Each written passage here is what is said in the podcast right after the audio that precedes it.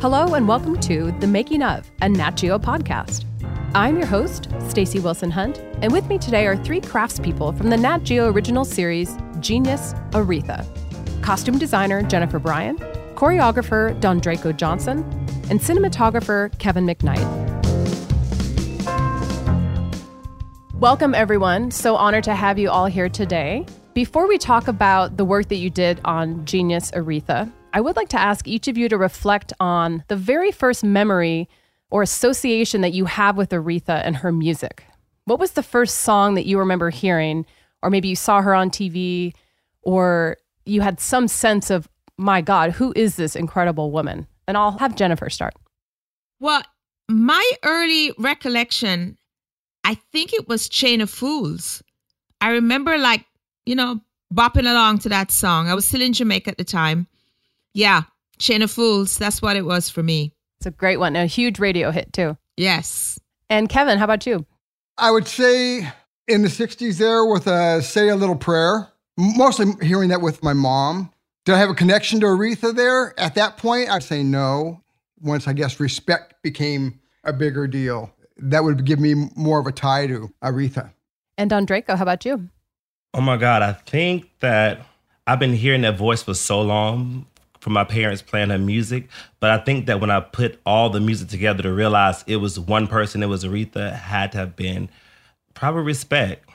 I've been hearing it before, but the, when I put it all together was around respect.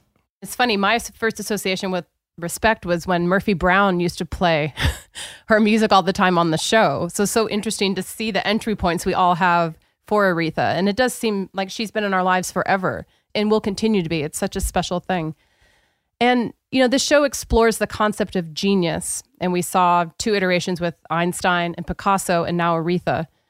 In what ways do you think she qualifies as a genius in the framework of this series? And maybe, Kevin, you can start there. Connection.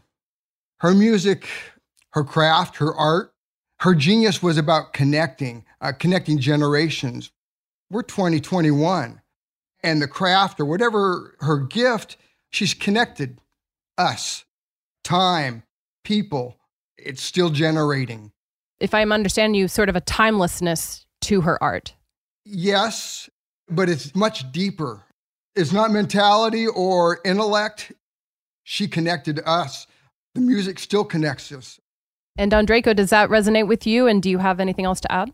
Absolutely. Piggybacking off Kevin, her whole life has been connections. A lady coming from where she came from and the obstacles that were threw at her, and how she was able to connect gospel in the church world to the soul world was another connection because that's where it all st- you know it started there. So for her to overcome all those obstacles, bridge that gap, and to connect all of us to this day, I agree with Kevin. It was a connection. Her whole life has been a connection in overcoming obstacles.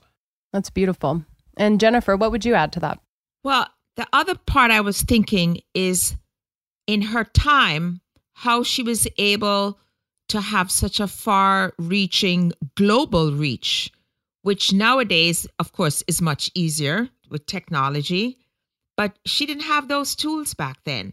And it was her voice and her concerts and her ideology seep through.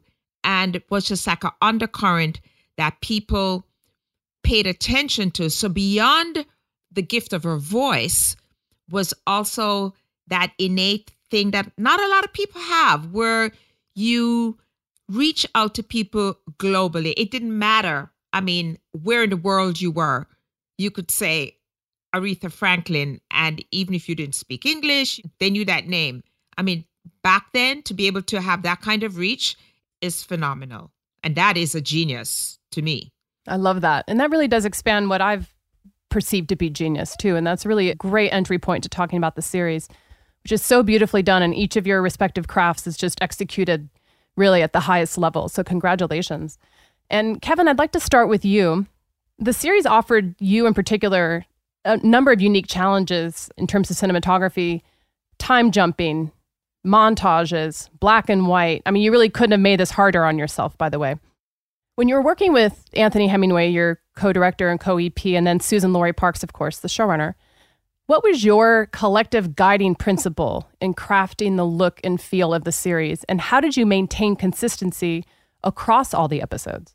You know, the storyline was really vast because we covered, when all said and done, we covered from the 40s to uh, the 90s. In a concise explanation of what we did, we went with the celebrity of Aretha and we built from that growth, and our visuals grew with that. So we went from black and white, a world that was a little more black and white in attitudes and everything. And as we grew and matured with Aretha, then we started bringing in our colors and building this narrative. We used our color palette to help us tell our storyline. Anthony and I are very intentional in the creative process, and we use creative intention as a buzzword a lot for us in lens choice, in how we break a scene, in how we handle a moment. Is this an expansive moment? Is this a contractive moment? How do we illustrate that? We wanted to engage the audience with Aretha.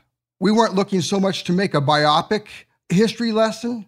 We were looking to engage an audience with this persona, her ups and downs, and to give some insight into her psychology. She went through a lot. So a lot of our choices are based on are we pulling that audience in? How do we make this impact on the audience? I like that a lot. And you talked about the use of color. And Jennifer, uh, you must have had a field day in creating these hundreds of beautiful costumes. And firstly, before we talk about the craft involved in making these incredible pieces of clothing, how do you describe Aretha's style in terms of she, you know, she wasn't sort of a fashion plate at the time necessarily, but in revisiting her looks and all the eras in which she sort of evolved, she really did have a unique style that I don't think I totally appreciated until seeing them come to life. What do you think her style was? How would you have described it? Tell me your impressions of that. You know, in the beginning, I think she always had an underground flamboyance to her which she tempered in the earlier part of her career because she was still associated and linked with the church and, of course, her father's influence. So she really had to walk a fine line of having, you know, gospel took her where, and the church took her where she was. But then how do you transcend in your in your style and your clothes to the flash of like the Motown era, you know, and the R&B era. So I think she did it inch by inch. And if you watch, when you see our show through the sequence, you'll see it. She starts off simple. And I, I was able to do that pretty well in the like black and white sequences because I didn't have to worry. It was more about tone at that point than color. And she was, you know, younger then. And then when she gets into the 60s and starts recording and starts getting a little money, then we see her like push that fashion edge or style edge of the time more and more to the point where when she is fully fledged, and I'm going to use that as a double entendre because you know she had her issues with weight. At that point, she really takes on a flamboyance that, like I said before, had been like closeted back there. So now, regardless of how big she was, how curvy she was, how full size she was, or whatever you want to, you know, label you want to put to it, she then piled on style on that body. Then came the furs, then came the coats, then came the gowns. It was as if she was let loose. It's interesting. I recall some of her later years performances, you know, where she would take off the coat, drape it on the piano, and the and it's funny. She really did seem very uninhibited later in her life. Yes, it's as if she, as she matured, she got more uninhibited. It was as if it was locked up when she was in her twenties and thirties, and then fireworks. It was a fashion explosion. You know, and looking back, some people would say some of those really were explosions, and sometimes they weren't really, in our eyes nowadays, not necessarily you know, a good fit. But I loved it. I played on it, you know, so I tried to bring Aretha style and the flamboyance of it and the extravaganza of it without it being a fashion misstep. And it's a fine line, I got to tell you. I hope I passed. Well, let's face it, too. It wasn't her fault. There were some very dubious choices in the 60s and 70s and 80s for clothing. yes. I mean, my gosh. I mean, when I was doing my research, you know, I was like, what were we thinking back then? well, and on that point, you talk about research. What resources were most valuable to you? Obviously, we have countless photographs and moving images of her. Were there other things that you sought out in terms of the design so you could actually recreate these pieces? Believe it or not, the best hands on research that I found was Jet Magazine, Sepia Magazine, Ebony Magazines, those magazines, you know, that spoke exclusively to the African American lifestyle back then. And I drew on not only the many, many articles that Aretha appeared in in those magazines, inside those magazines also gave me tidbits of what was going around in that world. You know, because you can't be singular and insular with one character, especially when you're doing a period piece and you're doing a public figure. You have to look at the world that they were living in. So, old print magazine issues were vital. And then I went into, you know, later books that were written about her. And then going into when we start to get into television interviews that she had, you know, later on, like with Oprah and Johnny Carson and all the guys back then that had late night talk shows and daytime interviews. There was a lot of material, but the core was the old print magazines. And what a great living history, too, in documenting that community at the time, too, which is, must have been so special for people to open up a print publication and see themselves reflected. What that meant to them must have been very poignant. Very much so. Very important. And that was like the drum of the Black community was Ebony and Sepia. And once in a while, you know, they'd get a break where they'll get on a talent show back then and it was crazy. Like the whole family would just like, you know, crowd around that little black and white TV set. So we were able to find some of those recordings. And I know for Dondraico, use those two for choreography. And I use that for style. And I know that Kevin and Anthony also called on those things for attitude and ambiance. And we put all of that in a pot and come up with what we hope to be a really interesting and bold presentation of this person's life, of Aretha's life. And Dondraico, do you see parallels between what she's just described in terms of Aretha's style evolution and the way she moved her body as her career took shape? Did she start out more church girl, sort of conservative, and then did she start to get looser on stage? What did you learn about her? Absolutely. I agree with everything. Like spot on what Miss Jennifer just said. The fashion and the movement, it all goes hand in hand, you know.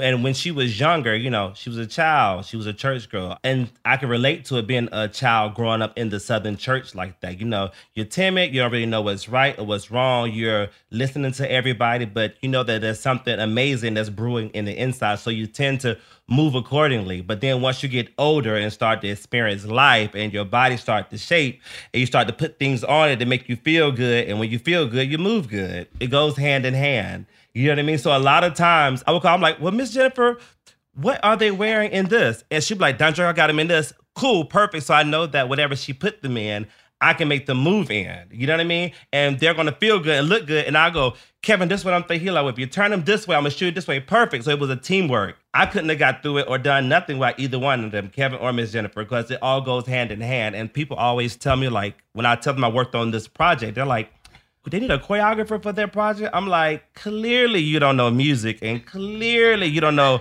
Aretha Franklin. Like, yes, she grew up in the church. Was she personally a dancer? Dancer? No, but she had her own style. But if you notice, what people don't realize, if you notice about all her older performance, she had a thing for dancing. She may have not danced, but everybody else around her was jamming and they were in sync. So it reflected the music, it reflected the time, the fashion. So it all kind of went hand in hand. And what was the relationship she had to having backup dancers and backup singers? Because a lot of people at the time had that sort of as a flourish on stage. But what was her relationship to those women?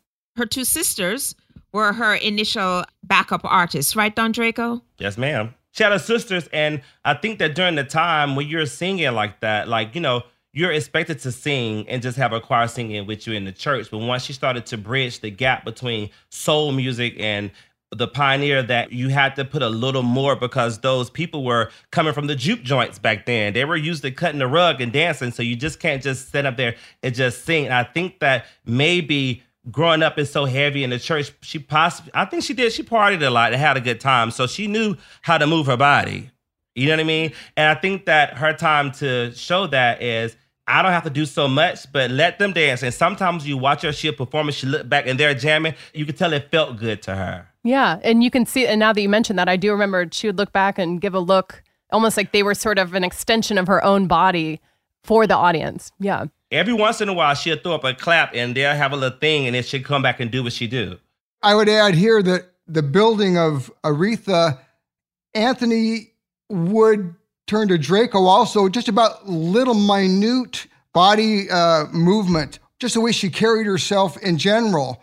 How does Aretha move? Not just dancing, it was just little things, hands, even. It's part of that detail, and those subtle details were on the set. I love that. And like Dondraico, you were saying, just because something isn't like Debbie Allen choreography doesn't mean it's not choreography. Any movement is choreography. yes, you walking in it because you have to realize there was a gain of confidence. There was a walk through, so and all the things require a poise and a position and the way I look and all those things. And even when you're singing, people can have beautiful voices and can sing, but if there's no connection with the body, people could just put on the radio and just listen to the song, but when they're looking at you, they have to feel it. So she had a way of singing and bringing you into her world, and all that required movement and gestures at the piano.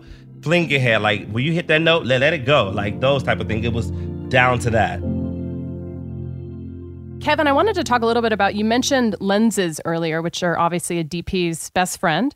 And I've been really interested to watch this evolve over the last few years. Hollywood is, after far too long, finally acknowledging the need for specific methods in lighting black skin for the screen. And shows like Insecure and a lot of Ava DuVernay's work.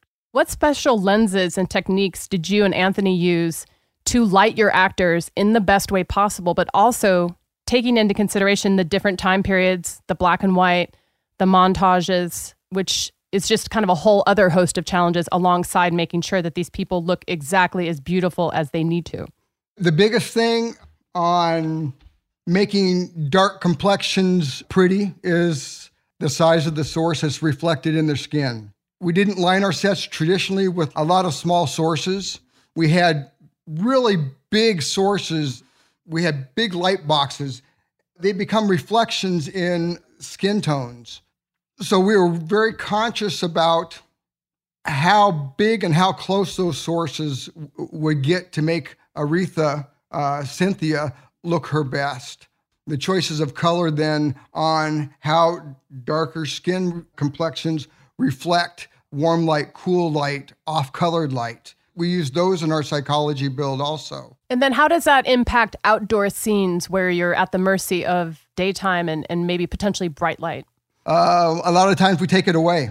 We take the sun away or soften it with big, gigantic panels once again. For a lot of that stuff, I would keep them backlit so I didn't have direct sun hitting. And that's part of beauty lighting anyway. But it really comes down to a small source on a darker complexion becomes a pinpoint. And you can see it in cheeks and nose and reflections. So it's about the size of the source. That is fascinating. And Jennifer, if you had to choose, and I'm sure it's impossible, your favorite look or favorite era in Aretha's style evolution, what would it be? I personally love the scenes where she and T.I. are in the bookstore and she's got her afro. And I mean, I'm loving that wave of her sort of political awareness. That really spoke to me. But do you have a particular favorite piece or era? Wow, Stacey, that, that's like Oh my gosh, that's like asking me like who's my favorite kid or something. It's so hard. You know, for me it depends on the era. It depends on the environment. Let's see. There's one that pops out of my head right now and it's a white outfit. She's sitting in a car with T.I. also. They're driving and it's a white outfit and Kevin, thank you so much for having the skill so that I can put white clothing on dark skin because back in the day, I remember I'm just going to digress. And this is to Kevin and Anthony's skill. Back in the day, I remember putting a white shirt on a very ebony complexioned, very well known actor. And the DP at the time told me to remove the white shirt because he couldn't shoot this darker skin in this white shirt. And I had to change it, much to my dismay, because the shirt was perfect. Of course, the shirt was perfect. Of course, because you had selected it. Yes, yes. It's fabulous, Miss Jennifer. but yeah, I've seen, we've come a long way. Uh, We've come a long way in lighting, skin tones. I just wanted to digress and just, you know, No, it's a great anecdote, and it really does speak to the power of this series to know that you weren't inhibited at all along the way. Not at all. And Kevin is a master. I tell you, I would look at dailies and his lighting would make my clothes just, it would just give it that extra flourish, that extra richness that I so appreciate for what their work brought to my craft. And then to answer your question, because I'm not trying to avoid it, a couple of things I particularly loved in the show. There is a Aretha goes to a party, a record party. This is when she's now in her Afro Black awareness phase. Is this the sleeveless dress? The sleeveless dress, yes. And then there is that white cape I was telling you about. So it was this beautiful white cape with slit sleeves, white slacks, and then it has a very bright red and black and yellow graphic blouse underneath it. I mean, that's really a very contrasty thing. But that was the color mashup that they were doing back in the day. That's a favorite. Oh my gosh. Also, the gown that I designed where she wears to her first European concert in Amsterdam, which is just a wash with glitter and sequins and lit that thing just, it just made my heart sing. it was beautiful. And if you can even quantify or even just guess, do you know how many pieces in total you made for the whole show? No, I don't even want to count it. I mean, you know, so there's building, there is sourcing. I had some challenges because we're talking about a real person and real events, and some of the public events Suzan-Lori Parks and Anthony wanted to reproduce, which meant reproduce the dress she wore when she met up with Martin Luther King. That was interesting because I went to print articles and going back to the whole print editions, color deteriorates on paper. So some of these color photographs, the dress looked lime yellow, and another one, it looked green. And it was a challenge to find out what really was the true color because I, there wasn't any video at the time. That's so interesting. So finally, I took a good guess and finally matched what I thought was the right green. Then the challenge was then the fabric didn't exist anymore. It had a pattern in it. And where am I going to find that in 2020? So I went as far as having fabric printed in the Amazing Grace segment when she's in that beautiful green silk paisley caftan. I couldn't find any fabric available that even came close. So I had it printed. So there were some tricks that I did to reproduce uh, pieces that she wore that we needed to reproduce this in our show. Wow. And she found great material, Yes, she did. really beautiful. I mean, there's stuff that she would bring in. I was like, oh my goodness. I have to say, costume designers are one of the many unsung heroes of these endeavors. Oh, thank you. Part of my process too was also at times for the choreographed piece and the background pieces, I would sneak into Dondraico's rehearsals to see how they were moving, or I would come to him and go, listen, I want to do this dress. So sometimes he was gracious and he changed the choreography to fit the dress so that the dress could accommodate the movement. And then there were times when I changed my design because he says, Well, I want him to do this and flip over here and twist over here and turn over here and swivel like this. And I went, Oh, well, I got to change this design because they can't do that in that dress. So, okay, we go back to the drawing board. That is the fun and the beauty of collaboration, you know, across the board. That is beautiful synergy if I've ever heard it. well, I tell you, it was teamwork. It was literally teamwork. I'm like, Miss Jennifer, is the dress tight? Like, how tight is that dress? I was like, very tight. if it's very tight, we're just gonna give a little arm movement. Okay, I got it, got it, got it. and Dondraico, we, you know, Jennifer has talked about all the incredible resources and materials that she could access in creating the looks. And similarly with you, you have hundreds of hours of Aretha moving on stage and in, appearing on shows and in concerts.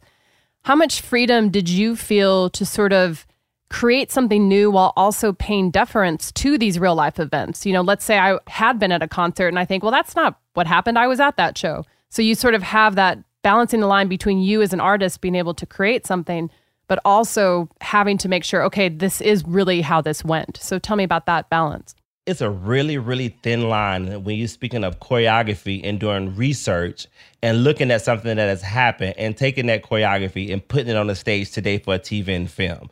Because it's a thing that I can go and look at it and try to learn verbatim and still, but then at that point, it's not my choreography. Somebody else choreographed that. Then I'm looking at like, oh, that's a lawsuit, or oh, he didn't really choreograph that. He kind of just took that and puzzle piece it together in my department, I literally look at it, and there's certain things that are signature that I will pull from it, and then I will get together and like piece it together and come up and tell my story or my version in the same field in the same time period. Is more important about the time period and the field when it comes to choreography and doing period pieces. Like you have to make sure it's in that period and you have to make sure you do the research and make sure where you're like, well, Aretha wasn't really moving like that because Tina Turner was kind of doing that style. But you come back, and then once you get it and you figure out, and then you're dealing with actors and singers that are, you know, bringing this woman's life to vision. So sometimes people don't move like that. The new generation and these new people don't move like the people back then did. You have to kind of alter and make it look good for them in that period. If they were put in that period, they would look amazing. So there were several things I looked at, like the concerts. And back then, they did a lot of zoom in on the artist's face, so you can't really see what's really happening in the back. So you have to really take a creative judgment and kind of just go for it. I even found one show where she literally sat down with the microphone at a table and it was a whole dance number. She just sung the song and just looked at it. And I thought, I was like, oh, this is beautiful. But that's how you know someone has a, a love for the art of choreography and dance. When you just singing a song, just looking at somebody tell the song through dance that you're singing. So it was a lot of things I found that I became fan of. Like I always feel like I was teaching myself stuff through this whole process. Wow. Now you'll be the guy to go to for absolutely. Period. we got this. Put me with Kevin and Jennifer all day. We got this. Listen. We got. you know, I don't think we can talk about this series and its impact without also talking about Cynthia Erivo's performance. It's striking on so many levels, not the least of which is she does a lot of her own singing at the piano in a lot of the even acoustic moments. It, it, feels very raw and very unproduced in the best way because she is so gifted as an artist herself in relation to your respective craft, what impact did Cynthia bring to what you had to do every day? Is there something special that she allowed you to do that maybe if it were another actor, it wouldn't have been as easy? For me, I got to say, she, as you can imagine, having to adorn the human body or somebody else's body and put your style and your approach on somebody physically, you can imagine it's not the easiest thing to do because people, you know, have their own style and in our own mindset. And I think what was amazing for Cynthia is that she allowed me to really do my thing. She really did. I had so many fittings with her. I mean, I would say I probably tried on hundreds of items. I know there were times when she was like, Oh my God, Jennifer, not another fitting. And I'd be like, Yes, another fitting. And she'd like, you know, a little bit reluctant, but she'd show up and we'll get it, we'll soldier through it. But what I liked about working with her really seriously was that she was open to what I brought into the fitting room. And when she came into the fitting room and stripped down and started trying on clothes, it wasn't Cynthia trying on clothes, it was Aretha in the room. And I felt it and I knew it. Wow. That's very powerful. And how about you, Kevin? What did Cynthia bring to your task every day? Uh, this was the second show I've done with Cynthia. So I got to see a shift from a character in another show to this one. The biggest thing in working with Cynthia for us photographically was the close proximity. I did a lot of her close up work really close to her, within two and three feet. There's a difference in a shot that's eight feet away or one that's three feet away. It's in the curvature of her face on a lens. We worked with a lot of extremely shallow depth of field where just a little piece of her face would be in focus.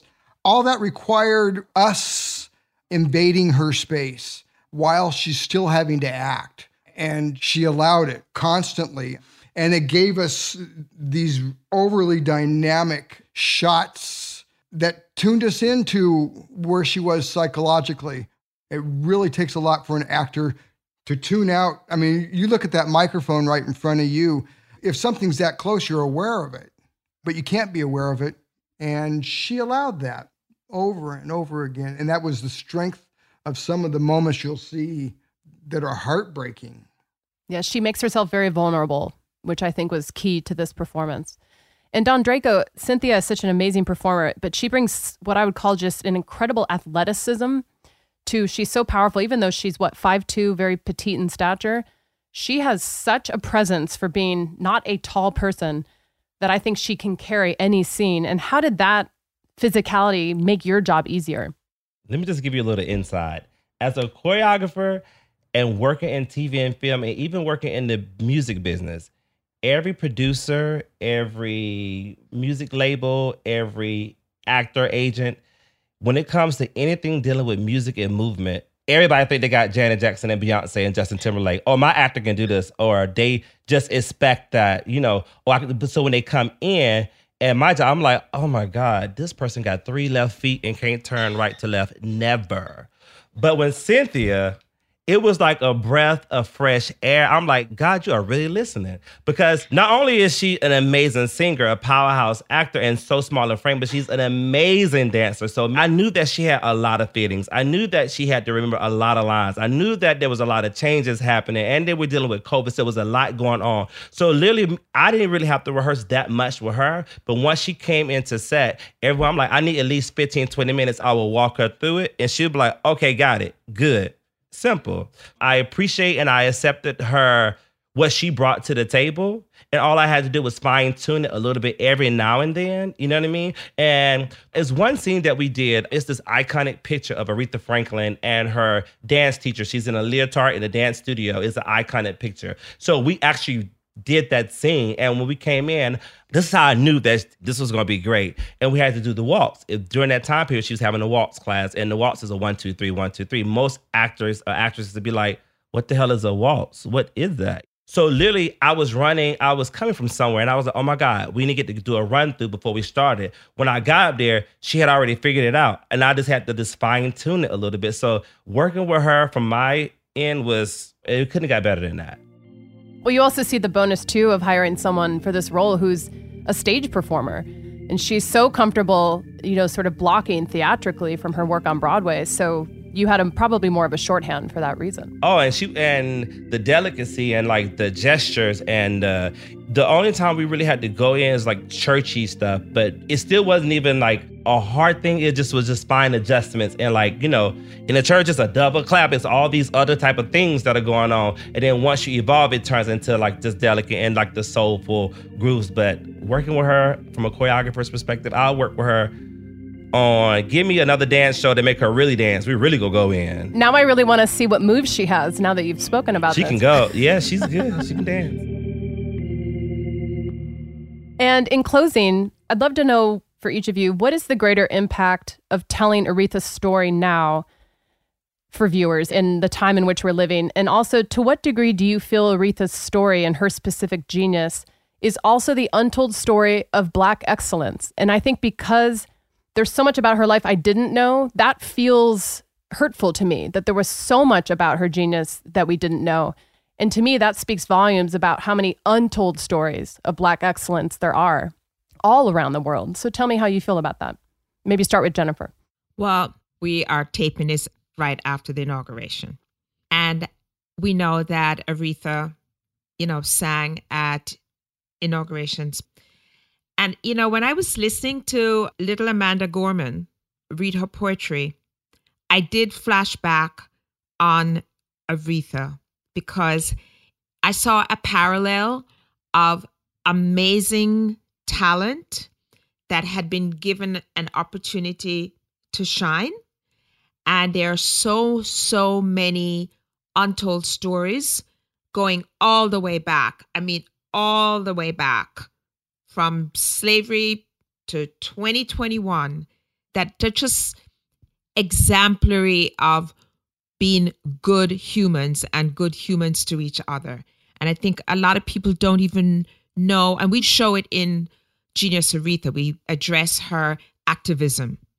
She was quite active in the civil rights movement at the time. A lot of people don't know that aspect of her life. That's one thing that I felt remiss in not knowing about her. Yes, yes. She put up bail for Angela Davis, for example. I mean, she really stepped out there. I mean, and back then, doing something like that could end your music career, you know, because even though things were changing, they weren't changing fast enough. And so when you stepped out and did risks like that and made political statements when you're an entertainer, you really were taking a real risk. And she did that. And I'm so glad that in the story, in our Genius Aretha, we get to illustrate those facets of her life beyond what she brought to the stage. Hmm. That's so, so true. And how about you, Kevin? What does it being able to tell her story mean today for you? I'm a broken record connection. Without a doubt, we end our story, and I don't know if you can tell where we go in episode eight, but the ending of episode eight, I'm going to just say it's a tribute to Aretha. We go out on that. And the fact that that trajectory gets to that moment, it kills me. The strength of Aretha, her music, her life, it conditioned that moment for Cynthia to sit there and play a tribute to that. It's connection more than any one word in how we built this show. Anthony and I, our conversations always centered around purely that, that we get to break everything and use Jennifer's word. We are all human. We are deeply connected if you look at this community of people that came together to make this, those two other people right there, the connection. Something we haven't, any of us really addressed was Anthony Hemingway connected us also. Yes, he did. Yes, he did. That family that we are is because of that connection. He pushed all of us to go beyond. Draco talks about the dancing. Anthony would say, go for it. Jennifer, it's like, push that color. Go big and yellow. Me, he, make it bold, Kevin. Uh, I know there's times I'm sitting there going, well, I can do this, but I feel like I'm a step on the story. He goes, do it. Make it bold. We are making a statement, and we made a statement. And I think everything you're describing is the power of having a story like this, which is the Black experience told by Black artists because I think in other contexts, you may not have felt the freedom or the strength as a group to push back if someone says, oh, we don't have time for that, or that's fine, that fabric's fine. You don't need to go the extra mile to pay more to have that fabric made. And I think that in telling stories like this, the authenticity factor is just, I mean, I feel it emanating from all of you. So I think it's irreplaceable in telling a story like this. You know, Anthony, and I have to just speak on Anthony's his brilliance, and to use Kevin's word, he was also Anthony's a master of connection himself and was able to seamlessly just push us and let us bring to him our best. He was able to do that. And in reality, you know, in television and film production, as you were saying, Stacey, we don't always get that opportunity because there are always other financial things or administrative things, and our creativity very, very often gets clipped. On this project, it didn't. It got encouraged, it got pushed, it just brought another sense, a level to it that I think the viewers will see it on the screen. It emanates, it really does. And Dondraico, why don't you give us some closing thoughts about what it feels for you to see another artist like Aretha who started in the church like you, came from similar background, to see her story told in multi dimensions, which I think is something that is often lacking when we attempt the biopic, which I know you aren't here, but it's what we're used to seeing so often. But this feels like something more.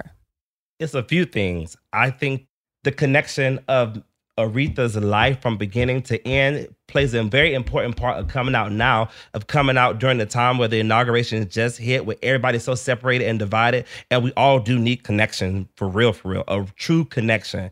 You know what I mean? And to be able to come from, speaking of Aretha, to be able to come from deep in Detroit in the church and just being able to sing gospel and being up under the leadership of a mega pastor during that time and to be able to switch over to sing soul and blues music, anything, to be able to sing anything is already a big hurdle if you come from the church and the gospel circuit. That is like, what you mean you've been saying that it's a thing. So to be able to jump past that and to move forward and to connect people in the church and the outside world, to connect church people and the sugar shack and the juke joint people is a huge connection. So coming out today to be able to connect people from different political point of views is about the same. It's just as intense. You know what I mean? So I think it's very important. And I think that, you know, having Anthony, who also come from the church, who knew what it needs, technically they could have hired anybody. But to hire him to be able to pull these people, because he gets it. Everybody won't get the church crossing over. Everybody, everybody black won't get it. They just won't get it. You can hire some black people as well that'll be like, um, yeah, we're gonna do this. It's okay. You don't need the fabric, Miss Jennifer. Just put in a regular t-shirt or Draco. Don't do too much choreography. They mean you didn't get it because it's specific. You know what I mean? And why cheat yourself? And he didn't allow us to cheat ourselves. And Aretha didn't allow them to cheat themselves. Like she, she was an activist. She pushed for things. She pushed the envelope and pushed it with boldness. You know? So I think it's very important right now for it is a perfect time and i can't wait for everybody to see the hard work. And it was hard work. It wasn't easy for me and Kim. oh i can tell. It was a year of work. A year of work a year of like oh my god but the reward is always greater. The reward is going to be great. I said it from the beginning. I'm like it's a lot but we all are great at what we do and anthony trust us. He pulled a gladiator team in to get it done and that's just what we did. Well, I think Aretha would be moved and touched and inspired by all the rigor that's gone into telling her story. So, congratulations to each of you. I can't wait for people to see this full experience of Aretha Genius. Oh my God, can I say one thing? Oh, sure. And let's not leave out Cynthia Erivo sung them damn songs. No one should ever be like, well, you know, she sung. No, no, no, no. She sung those songs. Those backgrounds, we hired like real singers to when you're dealing with a talent like that and they're a real singer, you have to hire real musicians and real singers to push them forward. And that's what we did. They were in there singing their faces off. And someone who grew up in a music family, who grew up listening to music that makes you feel good, that no one could ever say that I'll fight and battle anybody if they say she lip sync anything. And once again, Anthony pushed for that. The drive for authenticity just across the board was Anthony. Because he had the talent. He had the talent. He had the people. You got the boldness. Why make them lip sync when they can do it and to feel it? You can lip sync all day, but the vibe and the feel you from sitting in there just watching somebody sing, you feel it. You can feel it. You can feel it from the other room. Like, oh my God, who's singing that song? Those girls are really singing like they were some pretty impressive, brilliant singing here. The casting is really wonderful. And again, you can really feel all this work that went into this when you're watching it. So I'm so honored to have spoken with each of you today. And please take care and stay safe. And hopefully, we can see each other in person at some point. Yes, Stacey, it was a pleasure. Thanks for having us. Thank you so much. I'd like to thank Jennifer Bryan, Dondraico Johnson, and Kevin McKnight for joining me today. For more information on Genius Aretha, please visit natgeotv.com slash FYC. I'm Stacey Wilson Hunt, and this has been the Making of a Nat Geo podcast. Thank you for listening.